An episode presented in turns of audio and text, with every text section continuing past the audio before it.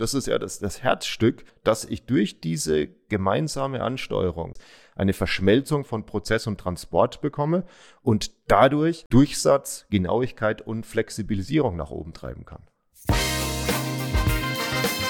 Fünf Minuten Automatisierung. Mit Branchen- und Technologie-Insider Kai Binder und seinen Gästen.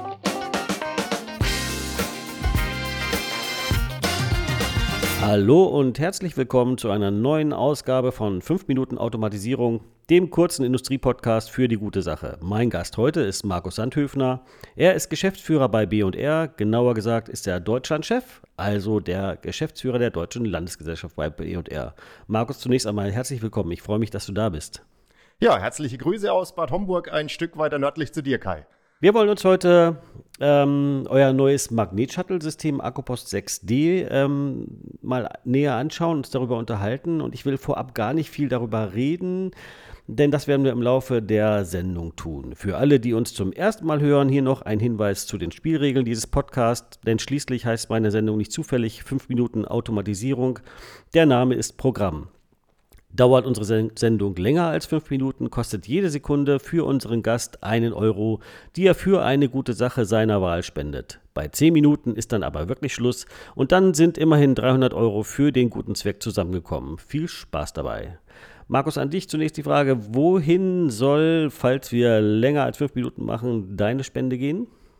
Wir werden hart uns bemühen, knapp und präzise zu sein, aber das eine oder andere Sekündchen könnte trotzdem noch drüber gehen. Von daher, die Sekunden, die drüber gehen, gehen an die Deutsche Krebshilfe. Sehr schön. Guter Zweck, wunderbar. Freut mich sehr. Markus, wie muss sich jemand, der das System noch nicht gesehen hat, das Akkupost 6D-System vorstellen? Vielleicht kannst du mal einen kleinen Einblick geben, wie man das am besten beschreibt. Die Zeit läuft. Ja, man kann das so beschreiben, dass der Magnet, der über dem Magnetfeld schwebt, aussieht wie eine fliegende Untertasse, die sich über die feststehende Erde bewegt. Das Ganze funktioniert so, dass wir in dem feststehenden Teil, das wir Segment nennen, Spulen haben, die ein magnetisches Feld erzeugen.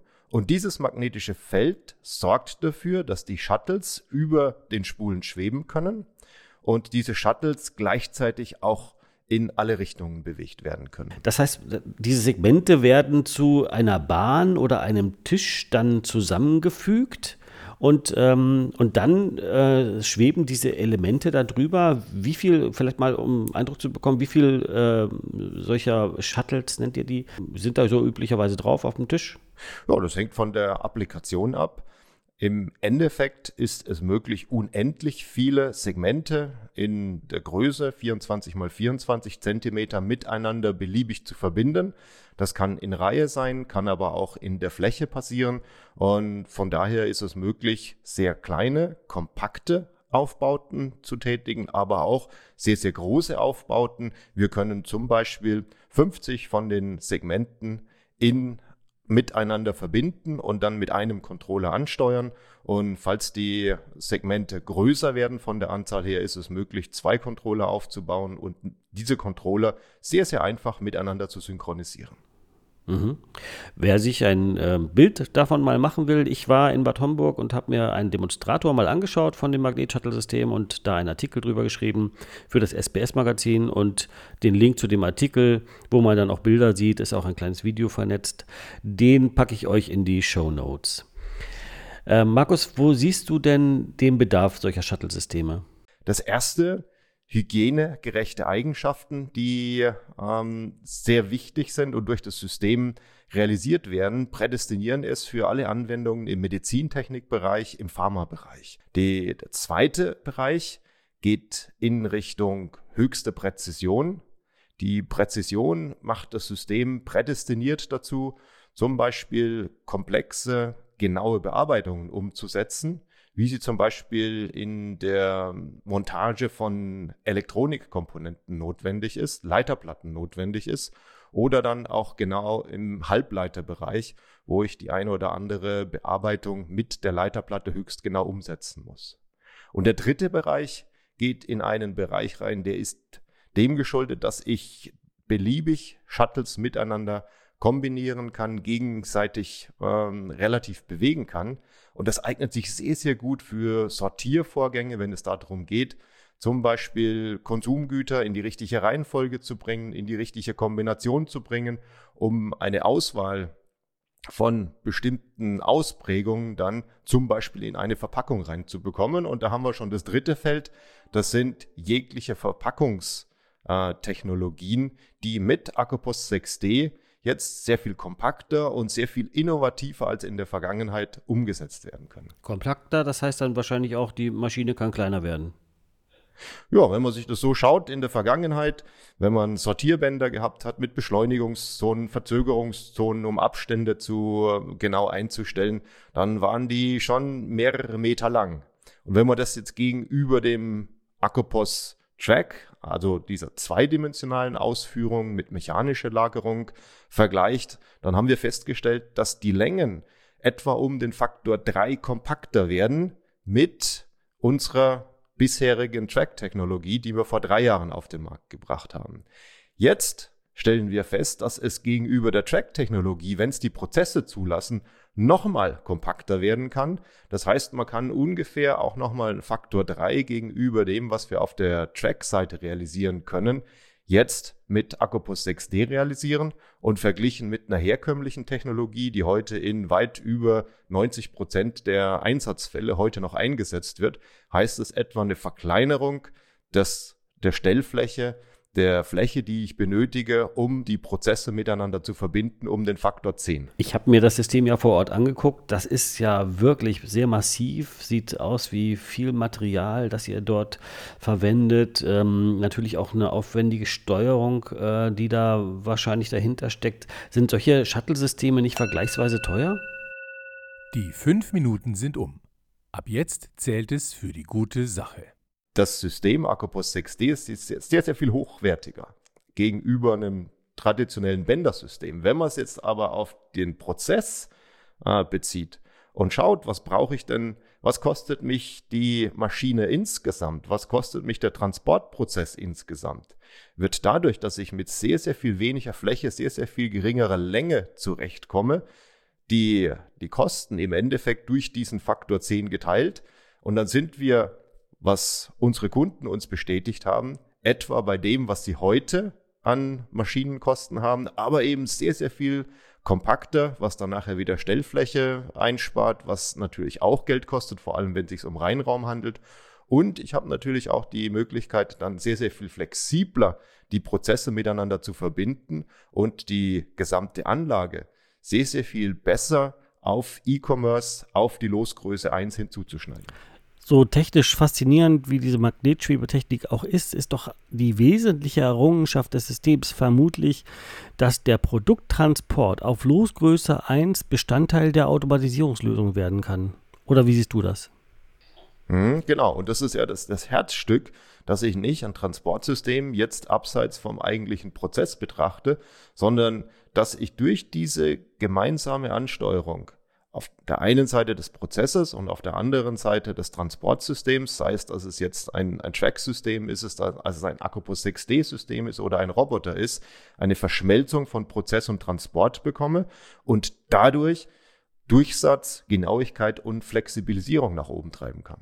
Ähm, ihr sprecht ähm, immer von der adaptiven Maschine. Was versteht ihr darunter? Die adaptive Maschine, die ist die Antwort unserer Kunden, der Maschinenbauer, auf einen Trend, den wir selbst als Konsumenten, als Kai Markus gelegt haben, nämlich dass wir gerne auf uns, unsere Bedürfnisse zugeschnittene Produkte einkaufen. Und was das heißt ist, es gibt hohe Variantenvielfalt und kleinere Losgrößen. Und das kann die neue Maschinengeneration, der adaptive Maschine, alles bewerkstelligen. Das heißt, sie ist optimal auf die Internetökonomie, auf kleine Losgrößen, auf höchste Produktivitätsschwankungen hin zugeschnitten. Wenn du jetzt anschaust, Formatwechselzeiten, ich habe die direkte Erkennung eines Shuttles, ich weiß, welches Shuttle sich genau wo befindet und kann natürlich dieses Shuttle verwenden, um die unterschiedlichsten Produkte zu transportieren, um Stationen flexibel anfahren zu können. Mhm. Ähm, vielleicht kurzes Resümee am Schluss ist äh, Akkupost XD beziehungsweise solche Magnet-Shuttle-Systeme, sind das die Transportsysteme in Maschinen und Anlagen der Zukunft? Es ist eine, eine Kombination. Und zwar eine Kombination aus traditionellen Bändern, um große Entfernungen einfach zu überbrücken.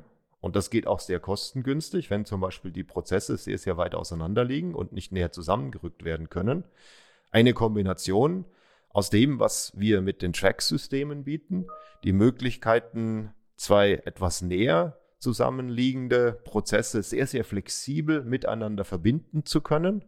Jetzt mit der Möglichkeit, Akkupost 6D auf engstem Raum rangieren zu können, Shuttles zweidimensional und auch in der Höhe und in der Verkippung bewegen zu können, mit dem, was ich auf der Roboterseite tun kann, um Pro äh, Produkte von den Shuttles runterzuheben oder mit dem Prozess zu verbinden, mit dem, was auf der Prozessseite passiert. Und diese Kombination aus intelligentem Transport mit sehr, sehr kompakten Prozessen, das sind die Rezepte für die zukünftigen Maschine und nur durch die Kombination kann ich auch die Stärke dieser adaptiven Maschine komplett ausspielen. Markus, Herzlichen Dank schon mal an dieser Stelle. Ich habe noch eine Kleinigkeit vorbereitet. Ich nenne das immer äh, fünf Fragen, 60 Sekunden. Also Ziel ist, äh, meine kleinen Fragen hier möglichst schnell zu beantworten. Und ähm, da würde ich gerade mal mit anfangen. Bist du bereit? Soweit, so gut, ja. Dann geht's jetzt los. Was ist dein, Liebst was ist dein Lieblingsfilm? Oh, jetzt hast du eine, eine Frage gestellt. Ich bin gar nicht so der große Filmegucker und bin auch nicht so der große Fernsehgucker.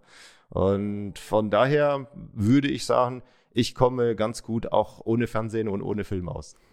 Das lassen wir gelten. Was vermisst du in der Corona-Zeit am meisten?